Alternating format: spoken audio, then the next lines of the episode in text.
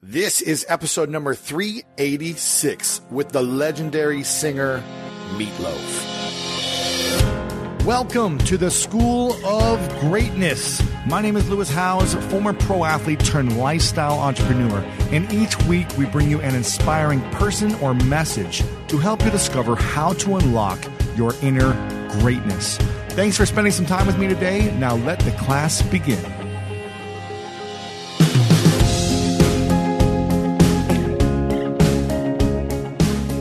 Welcome, everyone, to a special edition of the School of Greatness podcast.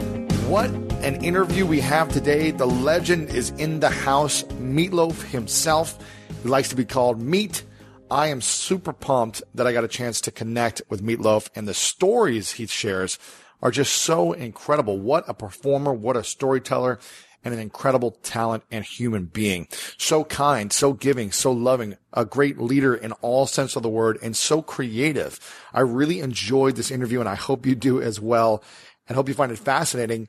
Make sure to check out all the show notes at lewishowes.com slash 386. Watch the full video interview over on YouTube as well. That's YouTube slash Lewis Howes. And let me know what you think of this. Share it with your friends. I think they're all going to dig it. So go ahead and tweet it out right now or post it on Facebook, lewishowes.com slash 38. Now, Meat Loaf is a multi-platinum musician made famous for his rock opera, Bat Out of Hell, which is currently the fifth highest selling album of all time. Pretty incredible. He's also acted in cult hit films like Rocky Horror Picture Show and Fight Club, one of my favorite movies. And his new album just came out, Braver Than We Are. So make sure to pick up the new album and check it out. Some of the things we talk about in this interview are how playing sports can have a big role in anyone's career. And actually, Meat Loaf says that without sports, he wouldn't be where he is today, wouldn't even be near as successful as he is today as a musician or an artist. Also, why Meat Loaf got into improv acting after he was successful in music. Why he never asked the songwriter what the song is about. And his secret to success in becoming a great singer. What advice Meat Loaf disagrees with that TV show hosts give to singers and what it was like to act with Brad Pitt on Fight Club. We cover this and so much more in this episode. Make sure again to share it with your friends, lewishowes.com slash 386. And without further ado, let me introduce to you the legendary Meat Loaf. I don't know about you, but when around 3 p.m. hits, I find myself craving the right refreshment to get me through that mid afternoon slump. New Pure Leaf Zero Sugar Sweet Iced Tea is full flavored sweet tea, but without the sugar and the calories. It might take several bottles for you to believe that a delicious sweet tea can really have zero sugar and zero calories. But you know what they say life is full of surprises, or in this case, full of flavor. New Pure Leaf Zero Sugar Sweet Iced Tea. Try it to believe it. For 20% off your next 12 pack, head to Amazon and use promo code 20PureLeaf. That's promo code 20 P U R E L E A F for 20% off. With Capella University's Flex Path learning format, you can earn your degree online at your own pace and get support from people who care about your success. Imagine your future differently at capella.edu. Take your business further with the smart and flexible American Express Business Gold Card. You can earn four times points on your top two eligible spending categories every month, like transit, U.S. restaurants, and gas stations. That's the powerful backing of American Express. Four times points on up to $150,000 in purchases per year. Terms apply. Learn more at americanexpress.com slash business gold card.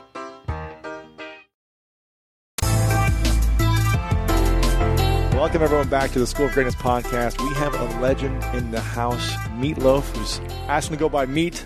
Good Yeah, to see you, sir. Okay. Good to see you. I just have to explain one thing to you. yes. I never allow people in advertisement hmm of a record or tour or anything use the word legend, star, or superstar Okay. because I don't think of myself as that. Mm. I think of myself as the same as we're looking out a window and I'm assuming somewhere down there there's a guy working on a telephone pole. Yeah. And I'm just like that guy, only I have a different job. Hmm.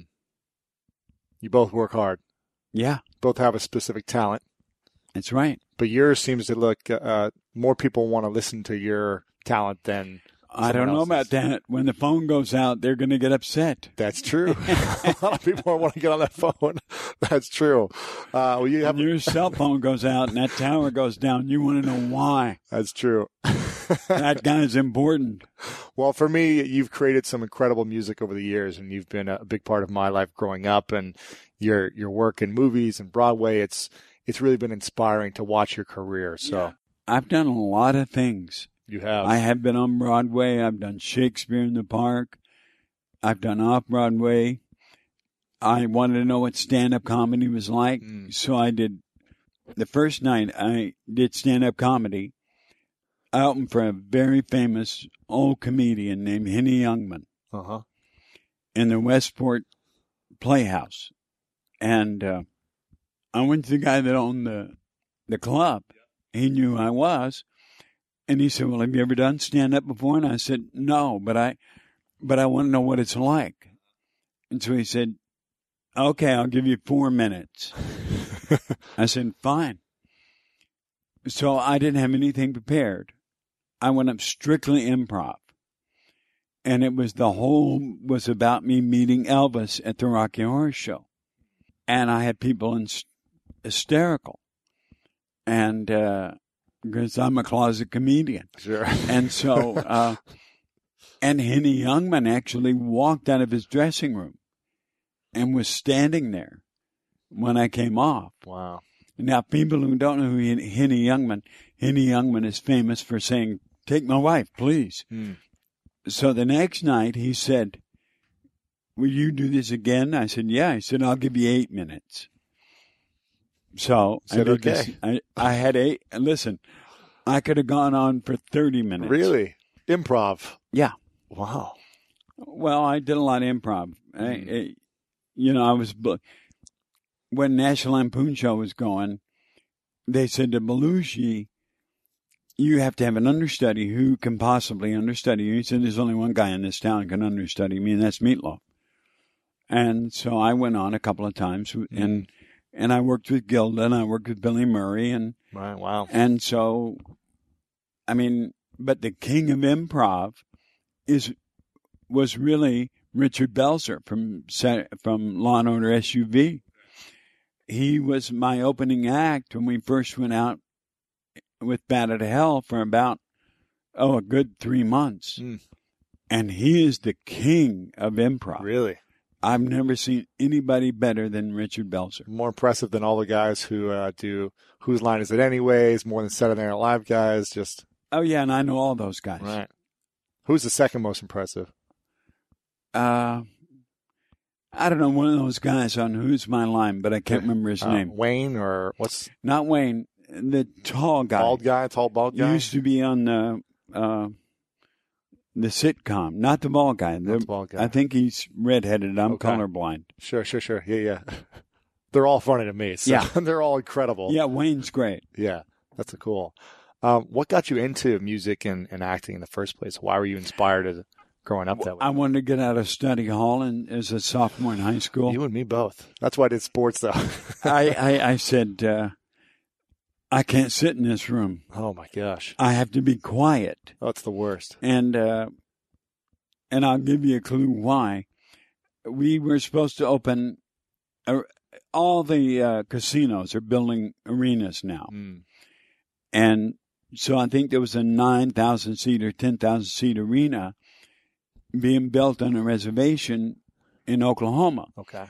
and we were supposed to be the first act to play there. Well, about three days before, they came to me and said, The arena's not finished. Hmm. And they want to put up a tent. I said, I don't care. If the people come, that's all I care about. sure. and so the head of the council, they don't call them chiefs anymore, Uh huh. the head of the tribal council wanted to meet me. And so he came in, and all I did was ask him questions. How do you decide this? Does everybody participate in the profits of the casino? Mm. How do you decide this? You know, I just kept asking him everything about, I wanted to know how they worked. And he stopped me and he goes, do you mind if I give you an, your own name for our tribe? And I went, Oh my God, I'd be honored. Are you kidding? He goes, Okay, in this tribe, from now on, you're known as Never Shuts Up. That's hilarious. And I, I just cracked up. So I tell the story all the time because I thought it was the funniest You, thing you ever. thought it'd be like Walking Warrior or something cool, right? Yeah. Eagle Eye. No, I really like. I think Never Shuts Up fits me perfect. That's amazing. Okay, so what was your first, uh, I guess, moment or experience of either a song or music or a show that you saw that you said, "Wow, that's really cool. It'd be fun to experience something like that." I know the study hall was. and never had that. Mm. I just have always wanted to try everything. Yeah, So I hosted game shows really. for VH1, Wow. for DirecTV. Hmm. I've done stand up comedy more than once. Well, twice there, then three other times in different clubs around New York. Mm-hmm. And I decided this is too hard. uh, no, there wasn't. I don't remember any one thing. Mm-hmm. yeah, you're just curious about all of it. Yeah, Yeah. just I I really liked being in the drama class in Yeah. sophomore, and I I really wanted to learn that craft. in high school. Yeah, Yeah. and uh, so then I tried out for the musical. My sophomore year, they gave me a small part. S- Junior year, they gave me a small part. Senior year, I had one of the leads Wow. And I got voted uh, in my senior year as one of the top 10 actors, high school actors in Dallas. Hmm. And so they let us be walk-on soldiers in the mus- in the opera Carmen, Wow. which was playing, which was opening downtown. Mm-hmm. And we were soldiers walked on going, oh, that's all we did. But uh, the world of opera is very interesting. Mm. Um, Do you like opera? Do you like singing opera? well, I'm a Helden tenor. Mm-hmm. That I had to learn how to sing rock and roll. Mm-hmm.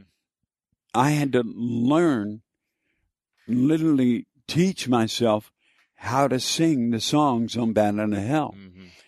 And if you were to listen to the new record, Mm-hmm. The first verse of a song called uh, "Going All the Way" is just a start, and you listen to the verse, first verse of "Bat Out of Hell," it's sung in exactly Hmm. the same voice. It's just I'm 40 years older, so the timbre Right. is a little bit different. But if you really, if people really took the time to listen Mm. and not just automatically judge because, oh, and see, if they really took the time, Hmm. they would go, oh, he's right. That is exactly the same voice. It's just that the tone is different. yeah. And the reason is, is because my natural singing voice is operatic Yes. and I'm a Helden tenor. And in fact, I was doing Shakespeare in the Park in 72 for Joe Papp, and I had an offer from opera patrons. They would pay me $60,000 a year. Now you got to figure 1972, That's great money. $60,000 a year for five years to study with Pavarotti's coach and make my debut at the Met. That's huge, right? That's like the dream, isn't it? Well, it was confusing Oh, because the most money I'd ever made before was $7,500 in a year. so 60k is a lot of money. Yeah. and so, but just like everything that I've ever done, whether it be whatever it is, I have to research it. Mm-hmm. That's just who I've been. Even as a kid, when I was five years old, before I would buy a toy, like there was different army men, you know, you could buy. Of course. I would research Mm. to see who made the best ones. Yeah. And my mom would go, Did you find out yet? I went, Yeah, I want that, those. and I would research. I've always been, that's who I've been. And so I did the research. And unless you were Pavarotti or Placido Domingo or Beverly Sills, I can't remember who the major stars were in opera in 72. Right, right.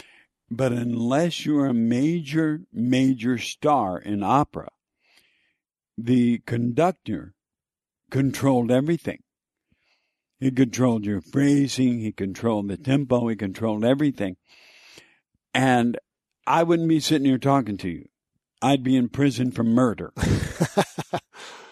because I would have killed him Sure. Because I'm rebellious. You're right. and I don't like when anybody tells me how to sing anything. I, I it, you can't tell me that because I've done so much research Mm-hmm. on the song, and uh, on this record, it starts with a song called "Who Needs the Young," Hmm. and it was written by Jim Steinman when he was 19 years old. Wow. And it was the first song we recorded and then we went and did shows. And i have never ever and i've sung a lot of jim steinman songs never asked jimmy why he's written a song. What is it about? Why don't you ask him? i don't want to know. I'm really not interested. Hmm.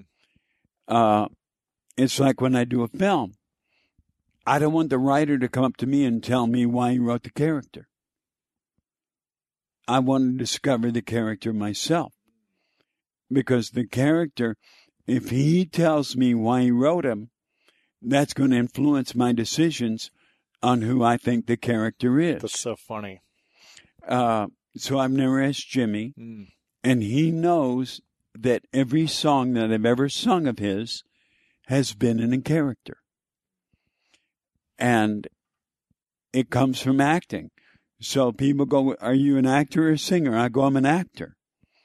And I take acting into every phase of what I do. It's like doing stand up, it's improv. That's acting. Um, so I decided to take the first song because Jimmy wrote it when he was 19 Mm-hmm. and I didn't ask him why. All I knew is that the kid was really angry. Whoever or the whoever he could have written about an old man. I don't know. Yeah. I decided that I would make my character 19 years old and very angry. Mm. I know what he was angry at, but I'm not going to tell you Right. because I've always said everybody, if they buy the album, should take a piece of white tape, put it across my name, write your own name on the album. Because the album is then yours. It hmm. becomes your stories.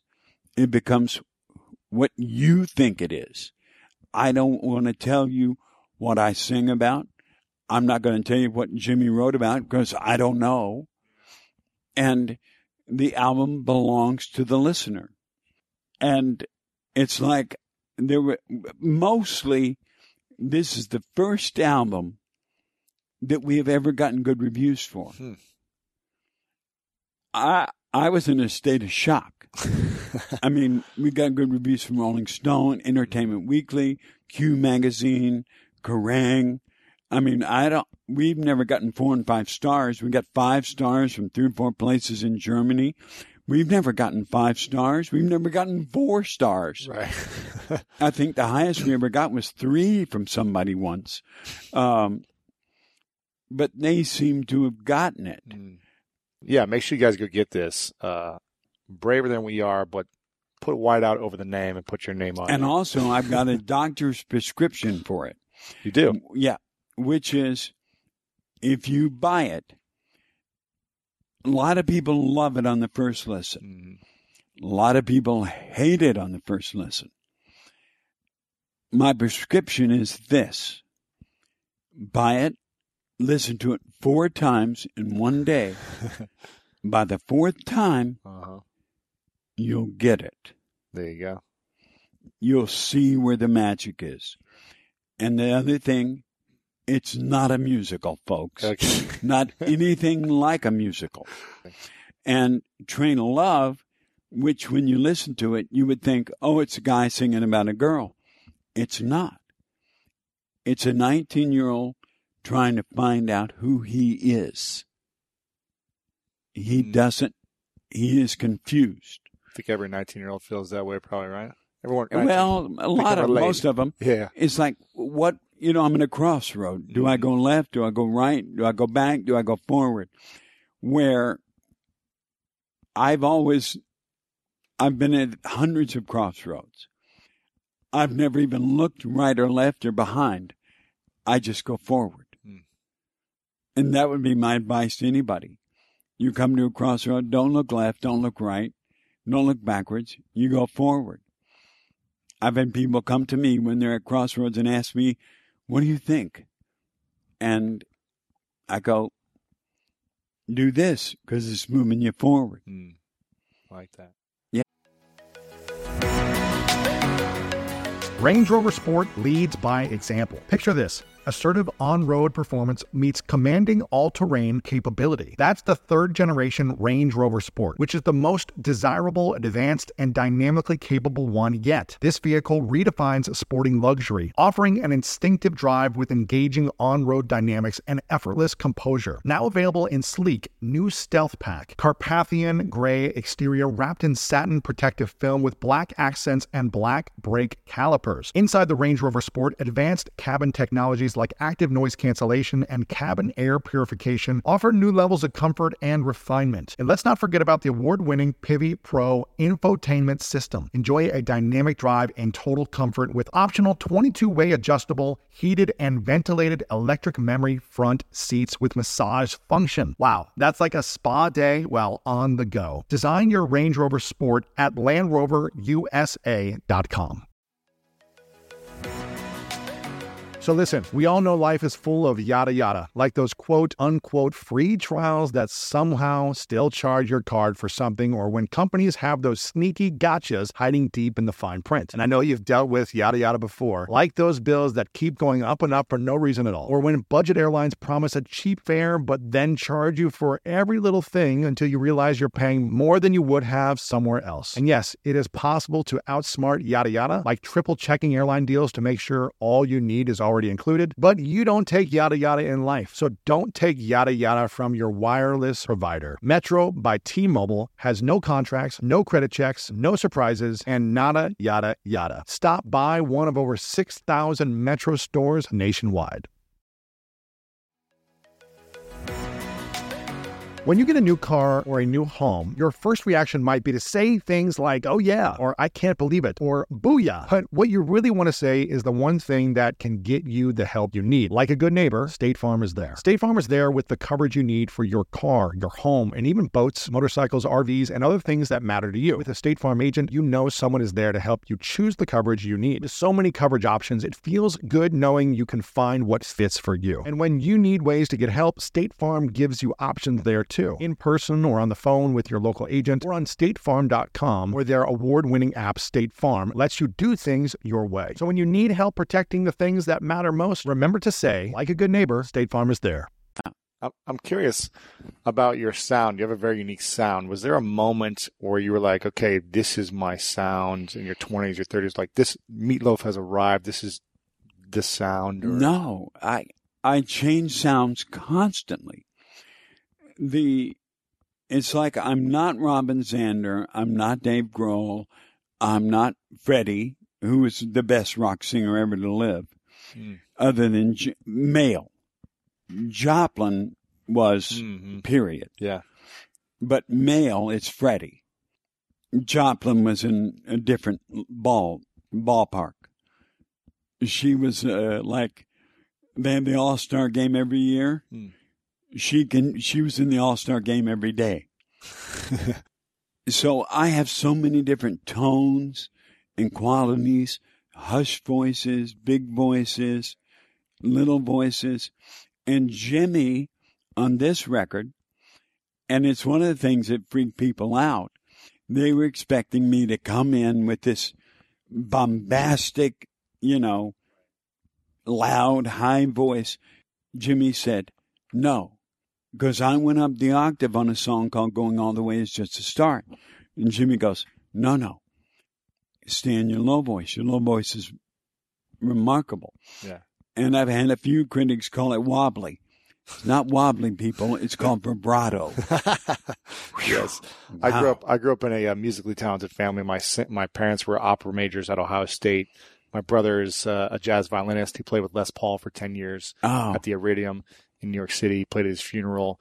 So I've kind of grown up um, admiring many genres of music and being able to so you appreciate you would it. make a better Reviewer, better yes. reviewer than that guy that went. exactly, Sounds like a circus. exactly. I'm going. Come on, man. if you're gonna review music, at least learn sure, about it. Sure. I'm curious. Who was uh, your most uh, influential person in your life growing up? Well, growing up, it would have probably been uh, Big Daddy Lipscomb from the Baltimore Colts, Okay. or Ray Nitschke, or Fuzzy Thurston for the Packers, Okay. or. Uh, but I would say Big Daddy Lipscomb, who played defensive tackle for the Baltimore Colts. Why was why was he the most influential? because when I was a kid, I wanted to play professional football, Hmm. and because I was so much bigger than everybody else until my junior in high school, and then everybody caught up, and I was no longer the biggest one. I couldn't push people around like I could before, so I just had to become the meanest guy on the field. Wow. So I went into acting mode. Uh-huh. and developed, developed this character that played football that was absolutely as mean as you could possibly be. What position were you? Oh, we, oh God, the head coach. Played all over the place, or Oh, he ran a, he, he thought he was a college coach. He ran a defense based on LSU out of the 60s called the Chinese Bandits. okay. which was the most ridiculous defense to try to put into a high school. I played middle linebacker, nose guard, tackle, defensive end. When I went out to defensive end, that outside linebacker would rush, I would cover the flat. Uh-huh. Now, I wasn't fast forward, but laterally, I was as fast as anyone on the team. So I could cover the flat like nobody's business. Right, right. Anybody come out to the flat, that, that halfback come out to the flat, forget it. You ain't catching the ball. and if you do, you ain't gaining any yards, There you go. So, I mean, when we were playing in, in, in practice, they didn't blow the whistle. I kept hitting. Of course. Oh, I got yelled at. I had to run laps. I go, well, blow your whistle if you want me to stop. I know. Otherwise, get the play still on. Yeah. Play to the whistle. That's what they teach you. Yeah. Yeah, of course. When you blow the whistle, I stop. Mm. Until you blow the whistle, I'm not stopping. Mhm. And they would sometimes run first team offense against first team defense. Mm-hmm. And I remember one time hitting the starting quarterback. I mean, I nailed him. Oh. Oh, I got, oh, I think I had to run about 10 miles Oh, for that one. Gosh, that's funny. And, uh, what do you think? Um, sports played a big role in your career? In oh, I know of- it did. I know it did. In the discipline. Mhm. Because when you play sports, you have to be very disciplined. Yes. And when you're an actor, you should be very disciplined. And I was in the car. I just I just just left Rich Eisen, Mhm. and I was explaining I went to dinner with an actor named Charles Durning, and he said, if you want to really freak a cast out, go into a table reading of the of the movie without the script. Oh, that is And if they ask you, "Do you want a script?" you go, "No, I don't need one." that is that'd and be scary. so they read the whole script, and when you don't know everybody's lines, but you know when your scene's coming. So when they start that scene, you're ready. But you sit there, and he says, "I got news for you." every actor is going to freak out. And so when it comes time to do your scene, Mm-hmm. whatever actor you're working with is going to come to the set and he's going to know his lines. Mm. Yeah, he is. And and they know you're dead serious. Mm. So that comes back to discipline. And it wasn't until Charles Durning told me that, and he told me that in like 97 maybe. hmm So, Did you do I- that in a reading one time, or oh, he did in every reading. did you do this ever? Oh, I've done it in every reading Really? I've ever done since he told me that. You show you show up, and then you're the only one without the script, and everyone else has a script. Yeah. But they're coming prepared to to set, is what you're saying. Oh, when they come to set, they know.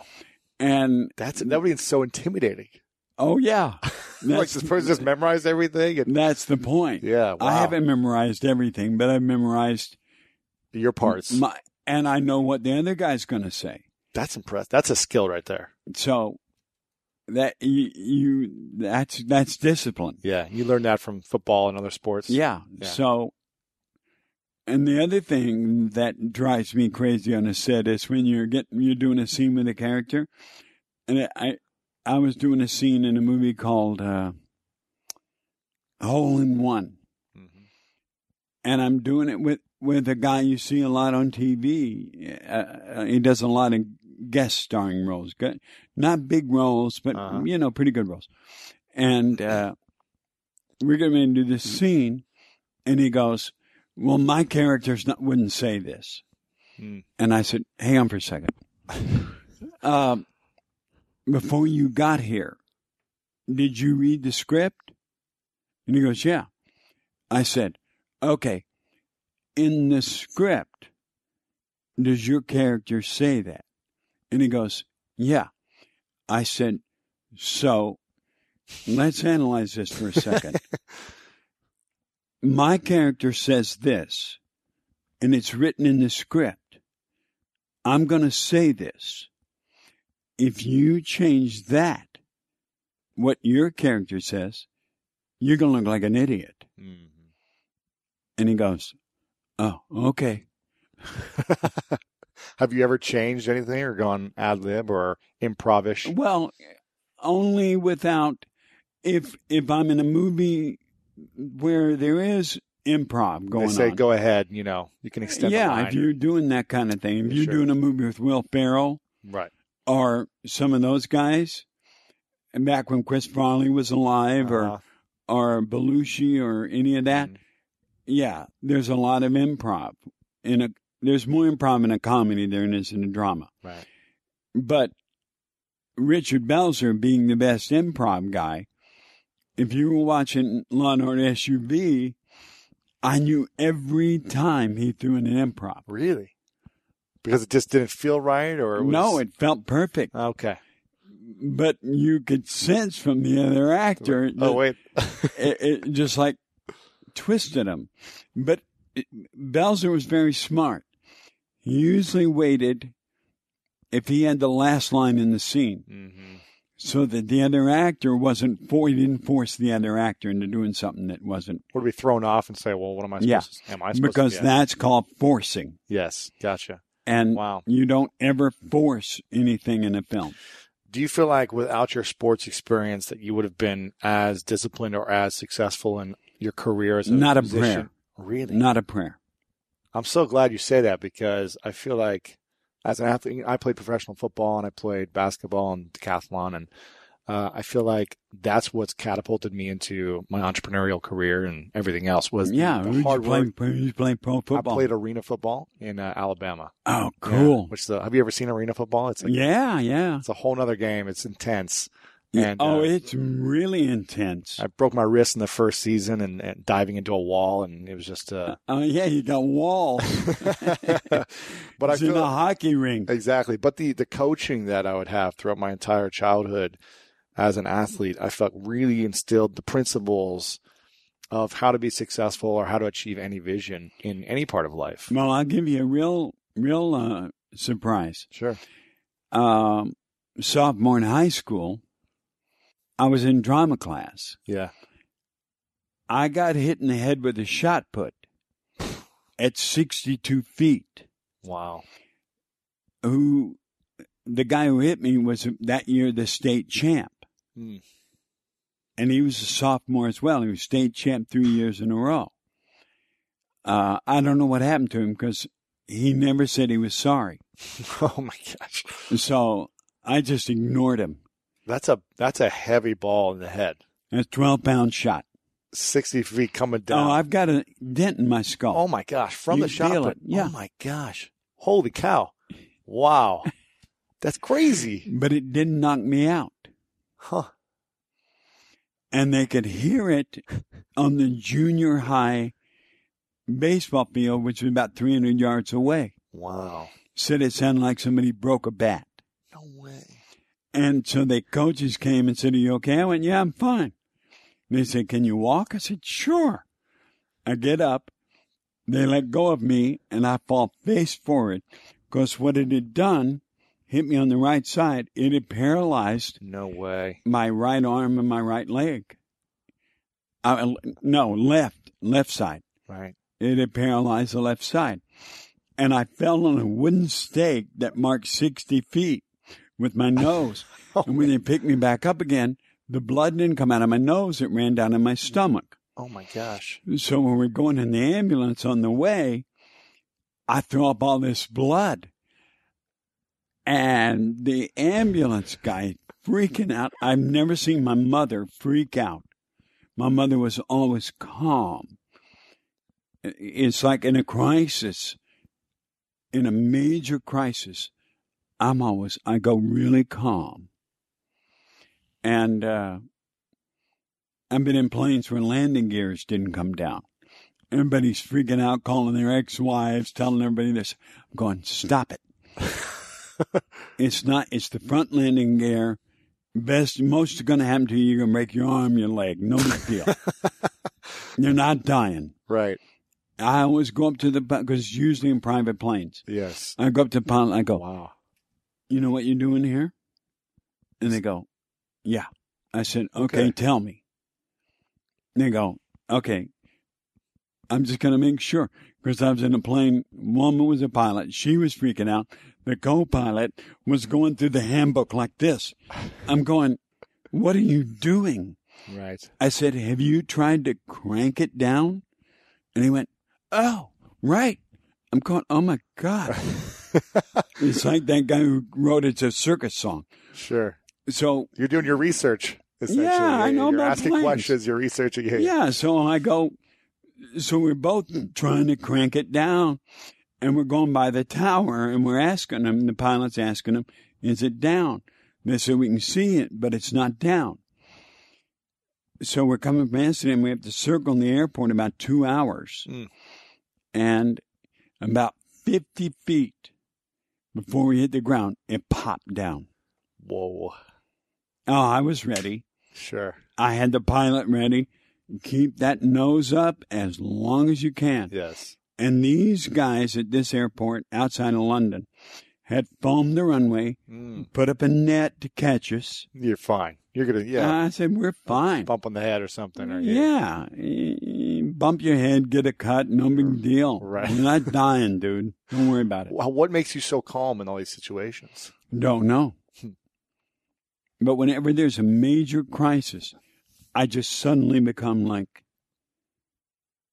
like still water. Hmm. And I can, okay, just relax. You're okay. Okay. Hmm. It's like on stage, if something, you know, if the PA goes out, if, if something starts to happen, I just go really calm and I go up and deal with the audience and I'm really loud. And Right. so I can yell at them. I can yell, sure. even if it's an arena, they can hear me. Right. Right. Right. And if they can't, I'll go find something to make a megaphone out of. Wow. And So you just have that instinct that you just you Yeah. got it handled. You got it under Yeah. control. Amazing. Yeah. Do you feel like one of your parents maybe instilled that into you, or what was? uh it's probably my mother. Yeah. Yeah. She was that way. Yeah. Who? I don't, I don't remember my mother very well. She died when she was young, Hmm. when I was young. Yeah. Uh, my they both died when they were 50. they my mother was older than my father, but they both died at 54. Hmm. How old were you when your father passed? Uh, 21. Okay. Wow, And it was four years before that, so I was 17, I guess, when mother died. wow. I don't remember. It's like I can't. Hmm. I mean, I can remember her, but I can't. I can't see her. I can't ever see her doing anything. Hmm. But you have photos, or Oh yeah, I got a lot of photos. just can't remember the memory of her doing something. Yeah, the only thing I remember is that the last time I saw her, we had a huge argument. Oh man. Do you regret that, or Yeah, wouldn't you? what would you say to her if you uh, could? If you had another moment to? Uh, I, I wouldn't have say anything. She she forgave me. Oh, she did. Yeah, that's good. Yeah, I mean I know that. That's cool. I I know she would have. Yeah, That's who she was. of course. All parents probably do, right? They Yeah. do it whenever we're crazy kids, right? Yeah. wow. What was the biggest lesson you your your you learned from your dad? I think is how to act because he was an alcoholic Hmm. and he used to be like Jack Lemmon in Days of Wine and Roses and disappear for days upon time. And between Fort Worth and Dallas, when I was growing up, uh, along the Trinity River, which runs, this Fort Arlington was there, there was nothing there. It was like wilderness between Dallas and Fort Worth Sure. except for all this line of redneck bars. Hmm. And that's where my dad would be. And so my mother would go looking for him. And when I got to be 12 or 13, well, in the fifth grade, I weighed 185 pounds. Hmm. In the seventh grade, I weighed 240, which is, I weigh less today than I did in the seventh grade. Wow. and there's not too many people can say that. Sure. This morning, I weighed five pounds less than I did in the seventh grade. Wow. So That's uh, a big seventh grader. Oh man, I I scored seventy seven points. They had a play, a button hook play, Uh huh. where I became the offensive end. They backed off the uh, the uh, end. Uh huh. I went at about five step button hook. I had great hands, Sure. and they threw me the ball, and I would just run. And these little Run kids, would people try to- over. these little kids would jump on me, try to tackle me. Wow. Even if they tried to tackle me low, I wouldn't fall down. Amazing. and I scored 77 points. And it was an elementary record in Dallas. I don't know if it still is. Congrats. Congrats. that was about that. That was years ago. Yeah, I mean, you know, that sure, was sure. like 50 years ago. So I, somebody's probably passed it by now. Amazing. But um, so when I became 12 and 13, I would tell my mother to wait in the car. I would go in. And I would walk into these bars, and I knew every one of them had a gun. Every guy in there had a gun. Because that It's was Texas, Texas. right? Yeah, of course. Oh, in the high school parking lot. And there were guys with pickup trucks with shotguns in racks in their back window. Right. So guns were everywhere. They are now. I mean, I live in Austin. Mm-hmm. They just Love Austin. they just got a permit though to carry on campus at the University of no Texas. way. Yep. And it's because of all the like Virginia Tech and that kind of mm-hmm. thing. And they might run into a few problems, but it's to deter people like the guy at Virginia Tech Sure. from coming into the University of Texas doing that because he's going, oh, wait a second. Everyone's got a gun. I'm, These yeah. guys are carrying. I'm not going to do that. And you can carry in your car Crazy. and and because everybody else does, I have one in my car. Sure. Sure. I have a little five shot 38 Right. because I'm not going to let some guy pull a gun on me. Sure. If they pull a gun on me, I'm going to pull a gun on them. You want to play? You want to play? You want to play? Let's play, son. You don't know who the hell you're dealing with here. yeah. Yeah. I'm a mean mother. I'll put. I'll get into the acting thing. right. You scare someone quick. So when I would go in there in those bars, it would all get quiet. and they would look at me, and I look back at them like, "You lay a finger on me, you're dead." Hmm. And so I think that's where I learned how to act. Amazing. And so that's why I like Bad Guys, the movies so much. Mm-hmm. Yeah. One of my favorite parts about my job is that I get the opportunity to travel a lot. And in fact, I'm recording this right now while I'm in Mexico. And actually, I was thinking about something that I wanted to share because I get a lot of questions from so many people about different side hustle ideas. So here's one for those of you out there that are on the go a lot like I am or traveling a lot. When you're staying in your Airbnb on your trips, have you ever thought about how you could be making extra money by hosting through Airbnb while your home is vacant? If you're interested in an extra stream of income, Airbnb hosting is an easy place to start, and it's like giving your home some company while you're away. Your home might be worth more than you think. Find out how much at airbnb.com/slash host. When you want the best, you have to act quickly, or someone else will get it instead. Like when you're trying to buy tickets for the best seat at your favorite team's big game, or when you're hiring for your business and you want to find the most talented people for your open roles before the competition scoops them up. With ZipRecruiter, you can find qualified candidates fast. And right now you can try it for free at ziprecruiter.com slash greatness. ZipRecruiter's powerful matching technology takes center stage to identify top talent for your roles. Immediately after you post your job, ZipRecruiter's smart technology starts showing you qualified people for it. And I believe finding the right team member is one of the most important steps in setting up my company for success. We like to ensure our new hires will be a good fit before they're even on the team. So I am grateful that I have ZipRecruiter's help when we want to grow the team fast. Amp up your hiring performance with ZipRecruiter and find the best fast. See why four out of five employers who post on ZipRecruiter get a quality candidate within the first day. Just go to this exclusive web address right now to try ZipRecruiter for free. ZipRecruiter.com slash greatness. Again, that's ZipRecruiter.com slash greatness. ZipRecruiter, the smartest way to hire. What's been the favorite your favorite character so far in a movie? Well, it's a played. movie written by Arthur Miller, and he was actually on the set and freaked me out. Mm. And it was with Bill Macy and Laura Dern. It's called Focus. And When did this come out? oh God, I don't know, two thousand Okay, maybe. okay. It was at the Toronto Film Festival. Gotcha. And uh, so um, Arthur Miller, I'm sitting at Video Village is where they have, for people who don't know, where the director would sit with his little TV monitors and watch what the camera sees, Right.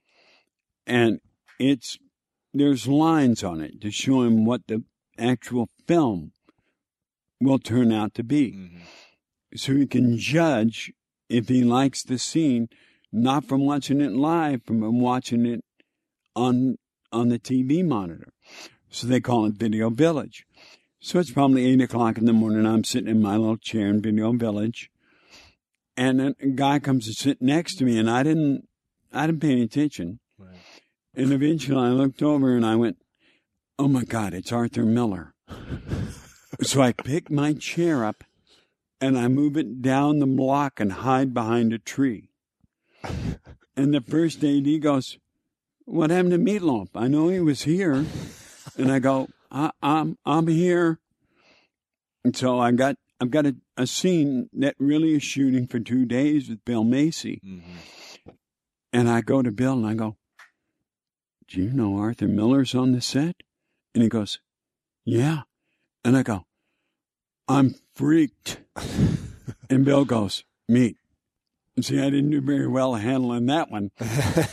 But he goes, He was, he goes, Calm down. We know what we're doing. You know what you're doing. You've already shot a lot of this character. You got it. Don't worry about it. And okay.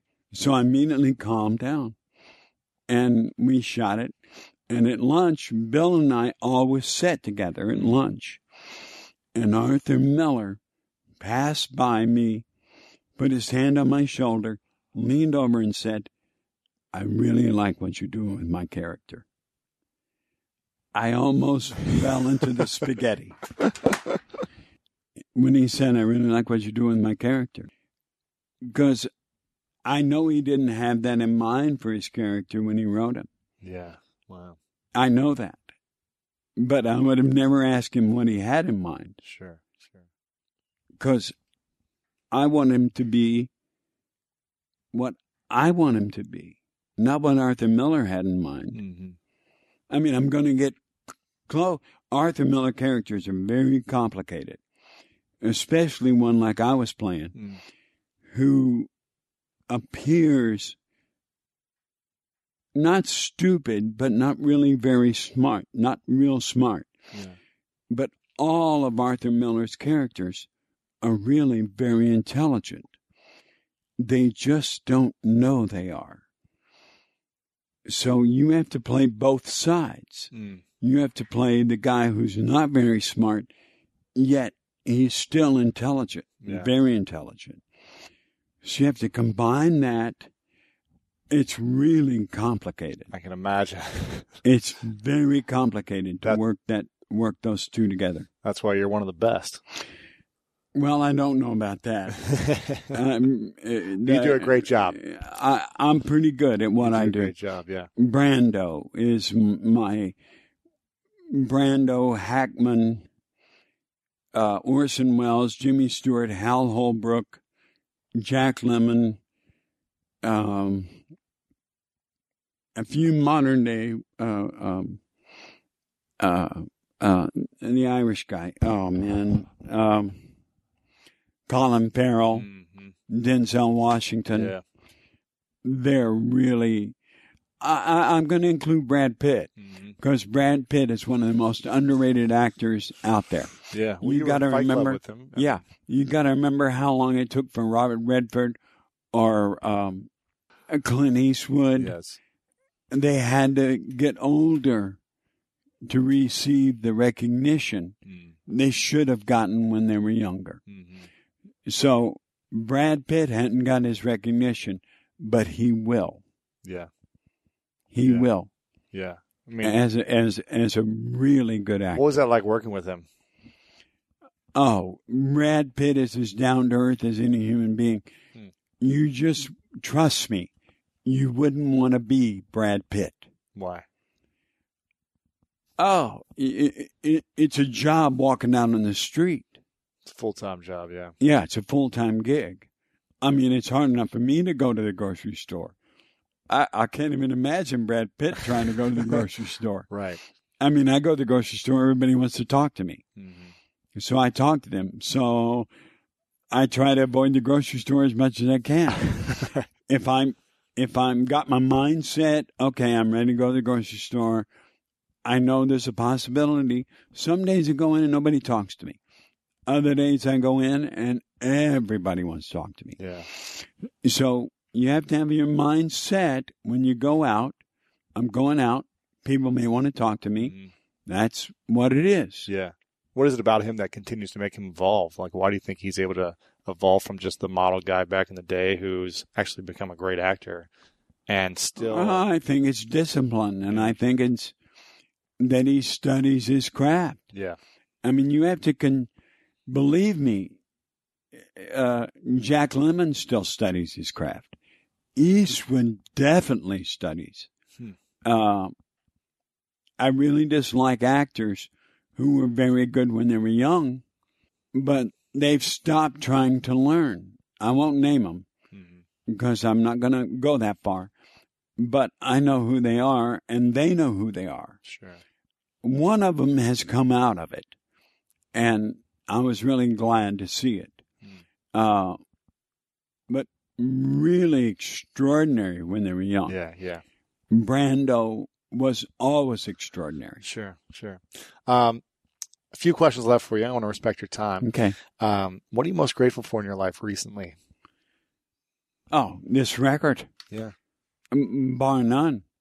Um, Why is and why is this so meaningful for you? Because I think this is the best record I've ever done. Hmm.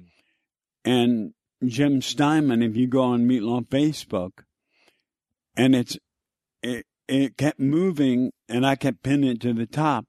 So finally, they realized that I wanted it pinned at the top, Right. so it's permanently pinned. Mm. Uh, he calls it one of the ten best records ever made. Wow. Now, I'm not going to go that far, but he can say that. sure. But I really think it's the best record I've ever made because some people were expecting, like I said, Bat or Bat 2. They go, oh, well, this is terrible. Mhm. And like I said, my doctor's prescription. Four Let's do times. it four times. In one day. Yeah. Well, you can do two days. That's okay. Okay. Uh, but some people get it on the first listen, yeah, sure. but they're expecting Meat Loaf to, you know, hmm come in like a freight train. Right, right. And I don't. I'm going all the way. It's just start. I'm in my low voice, hmm but it's the same voice as Bat Out of Hell. Sure, sure. Just the timber's different because I'm 40 years older. Yeah, yeah. Exact same voice. Mm. If we had Bat Out of Hell, if I could compare them and show you, you'd hear it. Right. It's just as plain as you know a fried egg when you see one. sure, sure. I love it. Um, something to be grateful for. What is something you, you've accomplished so much? You've got one of the biggest albums of all time. You've done so I, I don't. I pay no attention Sure. to anything in the past. Mm. Nothing. Not even the four star review from Q magazine. Sure, sure. That's gone. What What's happening now is I'm talking to you, Yeah. and you're talking to Meat Loaf. This is this is this is Meat Loaf in character, but the object of acting or being in character is always about the truth of the moment. And I don't feel a song, I become the song. Hmm. I know two or three people like that. I know actors like that. But musicians, I can name three. I can name four, Joplin being one. But the others are guitar players. Brian May doesn't play guitar, he is the guitar. Mm. Scott Ian from Anthrax doesn't play the guitar. He is the guitar. But the number one is Jeff Beck. And Jeff Beck, Clapton's not far behind him. But Jeff Beck, you ever see Jeff Beck go? I saw him at the Les Paul Mm. at Les Paul's Club, sitting this close to him. Uh, it was like he was the guitar. Amazing. He he didn't play it, he was it. And so that's when I do a record and people have said, Oh, you can't possibly feel the music unless you've written it. And I always go, Yeah, tell that to Marlon Brando about Streetcar Named Desire or on the waterfront. Hmm. Or go tell that to, you know, Hoffman when he did Death of a Salesman. Or, you know, the Crucible, any actor that's ever done the Crucible. Hmm. Any of the great writers, Tennessee Williams, Shakespeare, Right, right. Arthur Miller. I mean, go on down the line. I can't. There's so many great writers that have written so many great plays. Um, but when I finish a song, it doesn't feel like Jim Steinman wrote it. Right. It feels like I wrote it. Because you become it. I, I am the song. Mm. I become that person. I become that song. And that's the thing that I disagree with on television. When they give them the advice, you've got to feel the song. If I was ever a mentor on one of those shows, I would tell the contestant, he's right. You must feel the song. But the first thing is, you have to become the song. You have to take it internally and become that moment of the song. And you don't control the stage, you control the room. You own it. You own every space. It's like Mm. my advice to an actor, a young actor who's going to auditions. It is your time. It is your moment. It is your room, and don't let anybody control you. Mm, I love it. Got me the chills. Yeah, you don't. You could coach me all day. you don't. You don't. You Sure. don't let that, you know, casting agent. You don't even let the director control you on your first reading. If after the first reading the director says, "Are you able to do it this way?" You go, "Of course. Just give me a second. And I will always like then rethink it and reanalyze it and be able to turn around and give him exactly what he wants. Wow. I mean, I've always said, if you want me to be a, an Irish milkmaid, I can be one. Oh, really? Yeah. Let's see. No, I'm just kidding. It'd take me a little while to get there. sure, sure, sure. And then I'd have to get the Irish accent down. Right, right. And we need a cow. Well, we don't really need a cow. We just pretend there's a cow. Exactly. Um, this is a question I ask all my guests at the end. It's called the three truths question. So, Uh, everything is the truth. Go ahead. okay, yes. Well, this is a question about uh, if you had, a, say, it's the many years from now and it's the last day for you on Earth, and uh, all your your movies, your albums, your work that you put out there is for whatever reason it's been erased, so people don't have the content you put out there, or you have a piece of paper and a pen to write down three things you know to be true about your entire experience in life, all the acting, the music, the relationships, the touring, everything you've ever learned. Uh, it would be about none of that. Okay. What would be your what would be your three truths? The thing that you would share to the world that would be kind of the lessons that you would give back. About my wife, my grandson, and my daughters. Okay. Yeah. About my wife, Deborah. Uh-huh. my grandson Rebel, who by then could be one of the most famous musicians on the face of the earth. Wow. He's like a child prodigy. I can't, I mean, it flabbergasts me.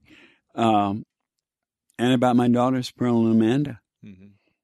and how talented they are and how they should continue to follow their paths Mm. and their truths and their dreams. Sure. And there is a line. People always go, Why do you think the Rocky Horror Show is, has lived so long?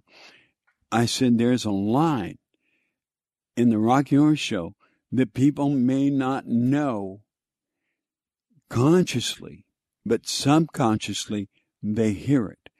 And the line is, Don't dream it, be it. Hmm. That's a good truth right there. I like that. well, before I ask the final question, Okay. Meat, I want to acknowledge you for a moment for your incredible humility, your incredible talent, your incredible drive, your work ethic, and your ability to inspire and lift so many people up on all the work that you do. It's so. I, I, I try to, I, I try, I think the whole world should do this. Um, people forget about manners. I introduce myself to everybody. Hmm. I, I don't care if they know who I am or not. Hi, I'm me. What's your name? You know, I will always say thank you, even to Frances, who's been working with me for eight years. She does something for me, I say thank you. Whatever it is, I say thank you. Because it means a lot to me. Hmm. Say thank you, you're welcome, be kind. I get on a plane, I ask the flight attendants, How's your day? Well, it's been pretty good. Well, I hope it gets better, and I hope that everybody treats you with the respect you deserve. And they go, Whoa. I, and I do that everywhere I go yeah. because I think that's important that all people deserve the respect and the gratitude for for being who they are and what they do Absolutely. Yeah. and I will always try to help because I was homeless in my life Mm. so I know what that's like. Sure. I I've had a lot of experiences in my life, so I can relate to almost every one. My band, when I was on Motown, was all African American, Hmm. and we went through the South, and they literally the racism I saw, they were the ones holding me back. I was ready to attack, and they were going, "Me, it, it's okay. We go through this all the time." I go, "I don't really care. This guy's not going to treat you that way. Wow. Me, come on, come on, let's go, let's go." I mean, I even went into the kitchen in the Holiday Inn, and and got water and bread and butter, and everybody brought it to the table. Got everybody's order, took it into the kitchen myself, handed it to the chef, and I said, "You want me to come back and get it?" No, we'll bring it. Wow. And I mean, I and my mother taught me that. My my grandfather was that way. My Yeah. mother taught me that. Yeah. and that and oh i would get so angry when i was in high school at at that because i grew up in texas so Mhm. You know there there's a there's a bit of racism. It, it's gotten better. Mhm. and in fact one night we were going home and we were right by love field and we were in lovers lane. And a group of African Americans came and started hitting my car with baseball bats and the windshield and the and I got out of the car. And my friends going, "Don't get out of the car." I said, "Yeah, I'm getting out of the car." Mhm. And I was very calm. And they all of a sudden just stopped. And I said, I understand why you're doing this. But you need to learn respect because I have respect for you. Mhm. Even though you just done what you did to my car. My car is nothing but a piece of metal Right. it doesn't mean anything compared to you. You are worth so much more than this piece of metal. Wow. And they just kind of looked at me and, and walked away. My friend thought they were going to just kill me. And I said, no. And it was like one of those moments. I got up perfectly calm and just didn't yell at them, talked to them in this kind of voice. And they all kind of stopped and and I talked to them. That's what I said. And I, I think I was like possessed by my grandfather because that's the kind of words my grandfather would have used. Sure, sure. Amazing. Well, I appreciate the example you've been setting for many years for how to treat people and how to. Uh, be well. I I mean, I think the world is is is upside down at the moment, and Right. we really need more love in the yeah, world, absolutely, and we need more respect for each other, absolutely. for everyone. Yeah, yeah, I agree. Well, I want to ask one final question. Okay. Uh, make sure everyone go pick up "Braver Than We Are." Meat Loaf, the legend who doesn't like to be called And- a legend. Yeah, I don't like to be called a legend. Get this; it's on iTunes. but it it it is. website. uh, we, you gotta listen to it to understand. Four times, people. Four times. Don't disregard it on your first listen There you go. because it's better than you think it is. I like it. I like it. Final question: What's your definition of greatness? People that respect other people. There you go. Neat. Thanks for coming on. You're welcome. Appreciate it. Thank you. I hope you guys enjoyed this episode as much as I enjoyed connecting with Meat Loaf, also known as Meat. Make sure to share it out with your friends. LewisHowes.com slash 386.